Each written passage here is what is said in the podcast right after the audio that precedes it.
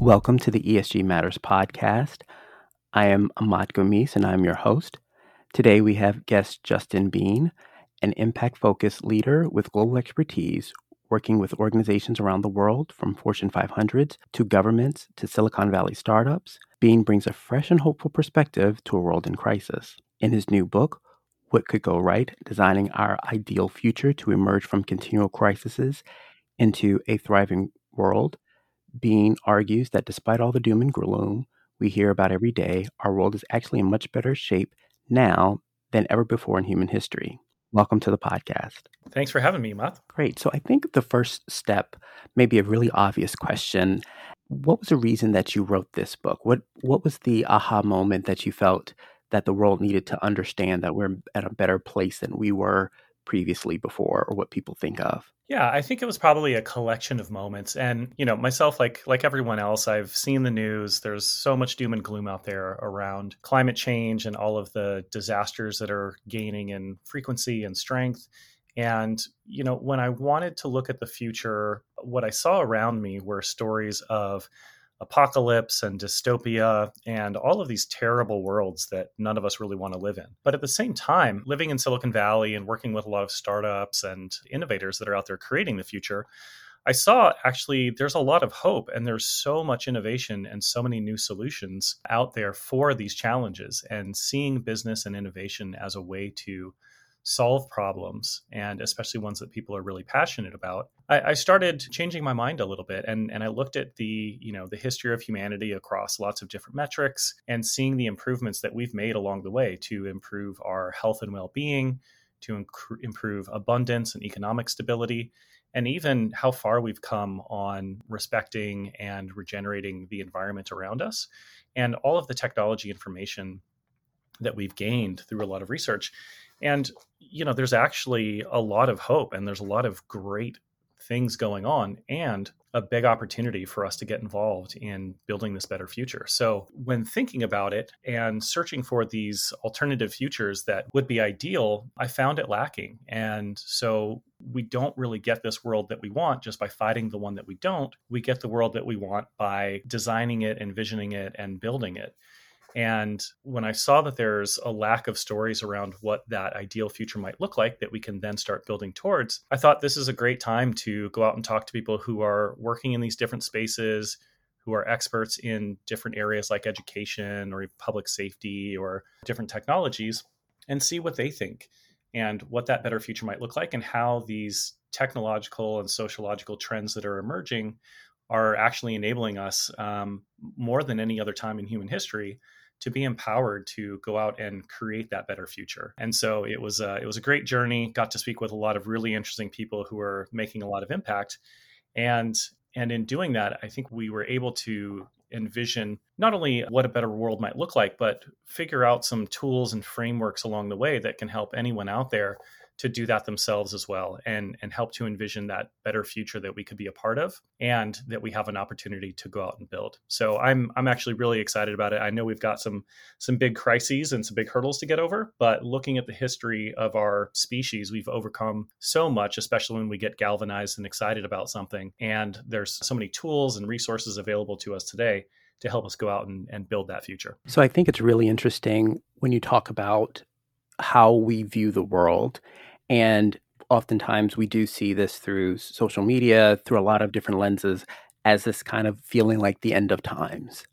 And I think people who work in ESG or sustainability in particular, they have to do a lot of what you're talking about as far as one, understanding what's happening and then leveraging different opportunities to build the world that they want to see in the future, build it better, build it and leverage all the great opportunities that are afforded to your point as a species that even 50 to 75 years ago weren't available. So I'm curious from your standpoint, when you've talked to a lot of these leaders, when you've talked to people, what are some of those tools and frameworks that you've seen that people are starting to utilize to build this better world? Yeah, no, it's a great question.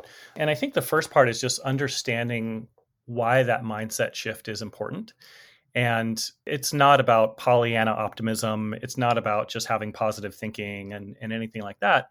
It's really about being more effective at doing what you do So if you're in this fight or flight mode and you're, you know, scared about the future and worried about it, it actually decreases your your mental effectiveness at solving a problem. So you get in that fight or flight mode and you can be really effective at fighting or flighting or even, you know, appeasing or, or pausing.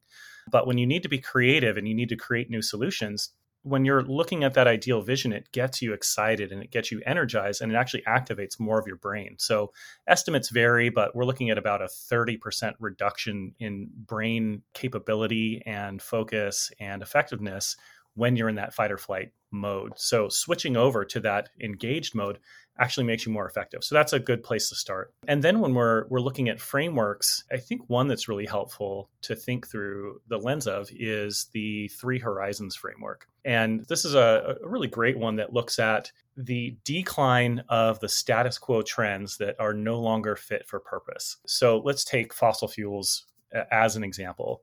So they've afforded us an immense amount of abundance by discovering oil, discovering fossil fuels, and how to use them. And they've helped us get to where we are. One could even argue that the world we live in is, is really an oil party.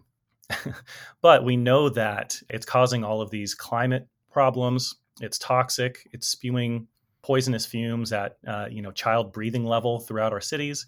And so we need a change. It's no longer fit for the purpose that we need it. So imagine that as a declining curve over time. There may be some things we need to keep, and you know, pharmaceuticals and plastics and all of that, especially if we can recycle them, will still remain a use for for fossil fuels uh, or oil or um, hydrocarbons. And then if you you say there's another curve that crosses that in the opposite direction that goes from the bottom and then upward to the right and that's the emergence of that superior future. And in this case, that's a cleaner, sustainable, more abundant, and more equitable future. And so that crosses somewhere in the middle. But it's not just about those two curves. There's a third curve, which we call the second horizon, that's in the middle.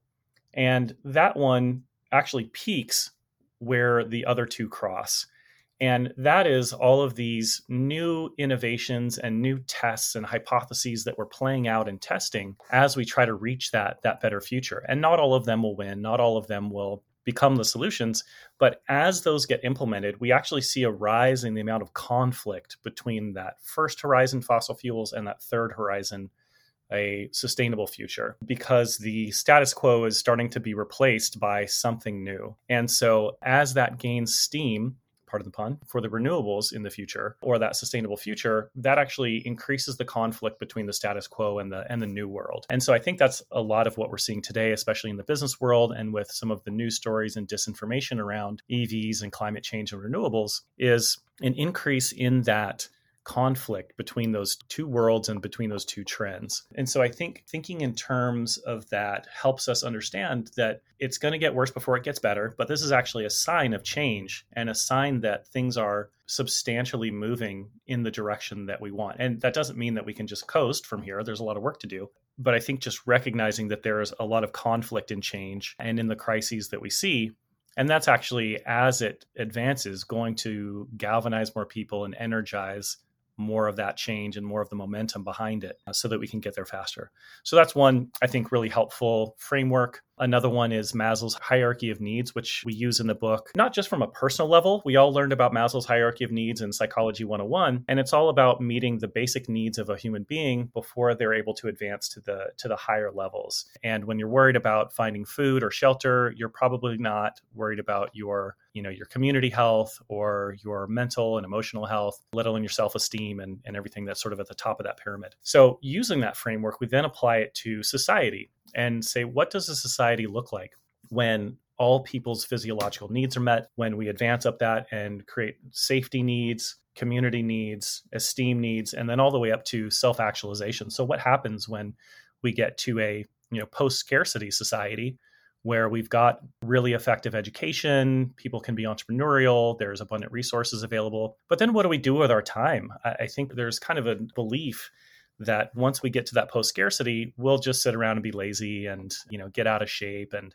everybody will be bored. And that's a possibility. But anyone who has, you know, been to a children's playground ever knows that all people start out very creative and energized and, and excited. And we sort of through this experience of our mechanized life start losing that inspiration and losing that creativity. And so I think the the possibility here is that as we get to that point and try to reach self-actualization as a society, it actually unleashes everyone's full potential and creativity and they have the freedom to go out and do what they really want to do in their lives. So that's another one and there are some around forming teams. There's one I really like called Five Dynamics, and that basically speaks to not people's skills, but what they get energized by. And there's there's four actual quadrants in this. One is explore. So there's people who just love new ideas and love exploring the boundaries. And then there's excite, people who love getting people excited and energized. And then there's examine, people who really like to take things apart, figure out how they work, figure out the problems, what we're trying to do. And then there's execute, people who just love checking off lists and getting things done. And we all have parts of that, all of those parts within us, but we we tend to get energized by different aspects of it. And this is actually what causes a lot of conflicts in teams is if you've got someone who's very heavily explore and wants to brainstorm new ideas, knows that many of them won't work, but this is the process to get to more ideas so that we can then whittle down. Someone in the room who's an examiner will always be pointing out hey, here are some reasons why that idea won't work. Or let's break that down into pieces and figure out which parts fit and which parts don't. And that actually stifles the creative process for the explorer. So if we don't think through that framework, we might think, oh, I don't like that person. They make me feel bad, or they're always shooting me down, or that person's just totally naive. And they're coming up with all these stupid ideas. But if we recognize that everyone has a part to play in this process, we can respect each other's parts and we can let them take it on in the process that it's needed. So, someone who's an examine might allow someone who's an explorer to explore more and get more ideas on the table and wait their turn for when it comes around. They say, okay, now let's break this down. Let's figure out what's actually going to work and what's not.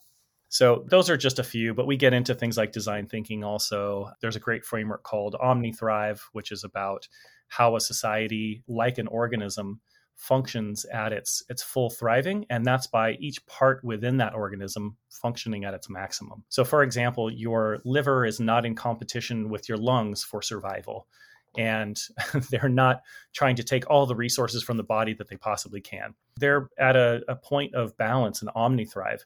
So if any one of your organs were to be you know shut down or not get any of your body's resources your whole body would be at risk and your life could end because your pancreas goes out or a kidney goes out or you know your liver goes out and i think the social organism is a lot like that and so if we think through that framework of society as more of an organism and less of a machine we understand that everyone has a role to play and everyone has value. And if we can find a way to help everyone thrive at their personal maximum or the community maximum, that actually means that that overall society is thriving at its maximum. And so I think there's kind of a dead weight loss as we, you know, speak in economic terms of having communities that aren't integrated into the system that don't have the resources or access to knowledge that they they potentially could have and it drags down the possibility and potential of the, the overall society. So very long-winded answer but there are lots of different frameworks and, and ways we like to try to think about this in the book. To unpack that last one when you think about the society as a body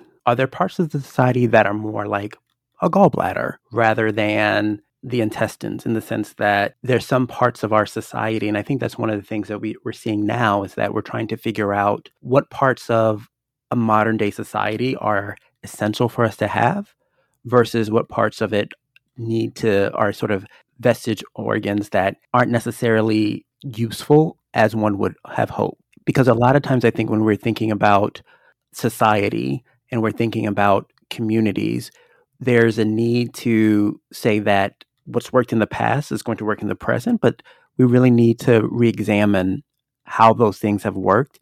Is it causing us pain? Is there a reaction there that we haven't really unpacked because we're so used to that pain? Or are we, do we need to excise some of this out because maybe there's other parts of our body that can, uh, the body of the community that can take on some of that responsibility or be absorbed. So I, am just curious from your standpoint, when we think about building this better world, part of it is, I would think, would be not just thinking about the things that have that where we want to go, but also what are we taking with us into this world? And then also with that, not necessarily a change in focus, but when we think about again the body, the culture, the community, we think about how important it is for technology businesses to be part of this. So I'm curious as to where you view businesses' role in this, or is it existing businesses that can play a larger part or a smaller part in this? So I'm just curious to understand those two concepts a little bit more in depth. Yeah, I'm, that's that's such an important point. I'm really glad you bring it up. And the way that I would start thinking about it or framing it would be, you know, looking at education, for example. So the way that our education system was designed and built was for the Industrial Revolution, when we started needing people to shift from agriculture and all of these kind of smaller independent farms and communities similar to China, similar to the US, and needed them to come to work in factories as we started creating the industrial machine. And so people needed different skill sets to start working in the industrial machine. And it included a lot of really repetitive, very boring labor, to be honest, and dangerous labor. And so people needed to, in the prevailing understanding at the time, needed to understand how to be obedient and regimented and be able to kind of regurgitate the knowledge that was given to them so that they could use it in the factory and they could work in this sort of mechanized society and mechanized economy that was being built. And that's where I think technology often is in this interesting interrelationship with society. So, as you mentioned, technology comes in, and in that case, changed us from an agrarian society into an industrial society. And then as we look at today and we look ahead, we have a lot less need for people to be robotic, right? We've got robots for that. We need people to be on, more entrepreneurial and more creative and more really liberated to find real satisfaction in their lives in a world that's very different. And so when we fast forward a bit and we see even more automation and more not only robotics but artificial intelligence and software taking over a lot of the sort of redundant, repetitive activity that is so much a part of our economy today. There's something that we need to leave behind, and that's you know thinking of people as robots and thinking of people as machines and inputs, and instead allowing us to move into a world where every human being is more of a creative individual. Everyone's more empowered as as an entrepreneur or collaborative member on a team that's building something new and different. And in addition, it's not geographically limited. And so when we think about all of the people who you know, could have been an Einstein in life, or could have been an Elon Musk, or a Maya Angelou, or anyone who has contributed something really amazing to our society. There's so much human potential out there that goes unrecognized and unrealized because people are either, you know, economically impoverished or didn't have access to education or communication and collaboration tools or just didn't have the you know the cultural mindset or framework because of family of history or anything like that that they were born into and with technology today especially with the explosion of collaborative tools and remote work and our adoption of that and trust of that I think it opens up avenues for so many people that otherwise wouldn't have been able to engage in the system to engage for the first time. And that is opening up the world to so much value that comes from people. And that starts to translate into business as well, because this is the way that humans, for most of our history and most of our economic activity, carry out the creation of value. I think it's 82%, but I don't quote me on that of human activity is private enterprise and business. And so as we shift and as we move out of this more, you know, centralized hierarchical society where we've got the sort of working class and then we've got a small elite that is kind of in control of the information and resources and the way that we do things and shift to a, a more egalitarian or equitable society where it's more meritocratic and, and people create and are rewarded for value they create no matter where they're from and no matter who they are, um, because they've got the technology and the connectivity to the world. I think we're going to see a, a, mass empowerment of people that's going to be pretty amazing, and, and we can't even imagine what that what that means. And so it's not only tools, it's not only technology, but it's also money. And there's a democratization of money that's going on right now from things like crowdfunding and equity crowdfunding. So on one side, as an entrepreneur, you can not just find an institutional VC, venture capitalist, or an institutional investor, you can go to the crowd and say, here's a really exciting idea, and I think I know how to make it happen. And then you can find funding. And again, people who have in the past not been supported as much by institutional and traditional investors can now find more money available to them to uh, to go out and create these ideas. And so that means there's more resources flowing to this innovation and, and creation of these these new solutions and tools And it also means that we can all become investors as well, and we can share in that upside. Traditionally, it's private equity and venture capital, which are often funded by, you know, big banks and large institutions that get these large returns when these startups go, you know, become the Facebooks or the Googles of the world. And having these resources available to everyone to create their ideas and have access to those resources but also providing access to everyone to share in the wealth and share in the the growth there is going to create a huge amount of abundance. And a lot of that is going to come in the form of climate tech solutions and new solutions that create abundance for people because the solutions are being created by people who are in different places and face different challenges than before. So I think we'll see fewer, you know, sock delivery apps or things that you know are challenges faced by well-off people in some dense cities in the U.S. And more solutions that make more sense for more people across the world. Well, it's interesting you talk about more people across the world. We know in the future the world will the world population will be fueled by the growth, population growth in Africa, sub Saharan Africa to be particular. And a lot of what you're talking about makes sense, but I'm just curious because oftentimes those locations face very unique challenges that we in the US and Western Europe aren't necessarily accustomed to. But in order to build this better world, in order to build this more egalitarian society where people are giving opportunities to be the best of themselves and provide the best to society because they were able to do that. I'm curious, have you, in, in your research for this book and in the book, do you talk about what that will look like, taking into account a lot of these geopolitical changes in the population demographic changes in just for humans in the next 50 to 100 years. Yeah, you're right. There's some really some fascinating demographic shifts going on and economic shifts that that come from that. I think the recent news around China's shrinking population is a really fascinating aspect of that.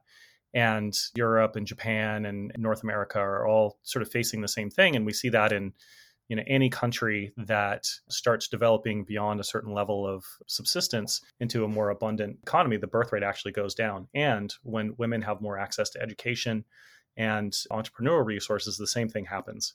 And so you know how do we deal with this as an economy we're going to have to rethink infinite growth as our economic model in a world where we start shrinking in population similar to china now the us has much more open and in my mind progressive immigration. And so we welcome immigrants from around the world. And that's actually going to be really helpful to the US in terms of continuing to grow and continuing to have lots of young minds available to create solutions. And Africa is in, you know, a very different but a similar situation where their population is very young. They're starting to develop more rapidly with the assistance of China.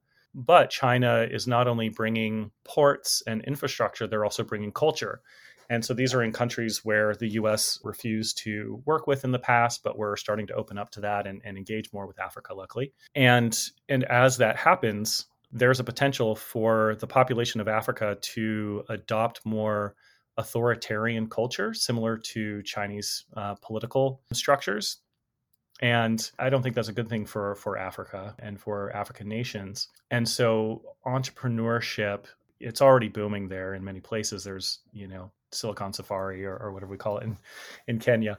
Silicon Savannah, that's what I was thinking of. So this this culture of entrepreneurship is also, you know, has been in Africa for a long time, similar in India, where many, many people are entrepreneurs but it's in more kind of local businesses and and small shops and things like that. But as they're gaining access to the global economy, it's going to fuel a lot of that growth and integration with the global economy and integration with the global culture of that independence. And so one of the areas of research that I looked at for the book was you know what comes first? Is it development and then democracy or does democracy lead to development? And what i found at least from the research that i looked at and dove into was that primarily democracy comes from development. And as people become more empowered and wealthier they begin to demand more from their governments. And the places where this doesn't play out as much are in oil nation, nations. So, where one resource or a couple of resources go to a small number of people, that grow the economy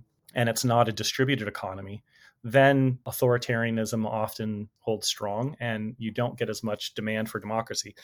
Often because the general population is dependent on those massive resources from the government or from those few large companies. That are the only game in town. But if these economies are growing in a democratized and uh, distributed fashion, they start demanding more say in their governance and in the policies that, that shape their economy. And we're starting to see that already in China. We've seen a lot more protests and a lot more pressure on the government, more of the people's say into account when they're making these policies and making uh, political decisions. And so I think a similar thing will happen in Africa where we'll have more of a hopefully distributed growth economy and that that will lead to people saying you know enough with corruption enough with authoritarian control and we want a say in our own destiny. And i believe that's the path that africa will take in the in the longer term. But there will be challenges like you mentioned and like I mentioned around the the Chinese model. And we'll just have to rethink some of our economic assumptions, uh, like in China where the population is shrinking. They they need to kind of rethink how they're going to go about things, uh, whether that's immigration, but that's only going to last you know a few decades. As other nations become wealthy and start leveling off in population, how do we start thinking about economics in a world of shrinking populations or of you know massive more growth in in abundance? And so there's a lot of questions we need to ask and there's a lot of smart minds at the table and i think we're more empowered again than ever to to answer those challenges and uh, and come up with better solutions. Well thank you so much justin for being a guest on the esg matters podcast. And just to wrap up the last question where can people find your book Great. Yeah, Emma, thank thank you so much for having me. It's a fun conversation. I'm sure we could talk for two more hours about all this stuff. Um, and I appreciate you having me on. But yeah, the book is called What Could Go Right Designing Our Ideal Future to Emerge from Continual Crises to a Thriving World. And you can find that on Amazon by myself, Justin Bean, or you can go to justincbean.com to find out more about me and the book and, and get in touch. So thank you. Thank you for having me on. Thank you so much for being a guest. Take care.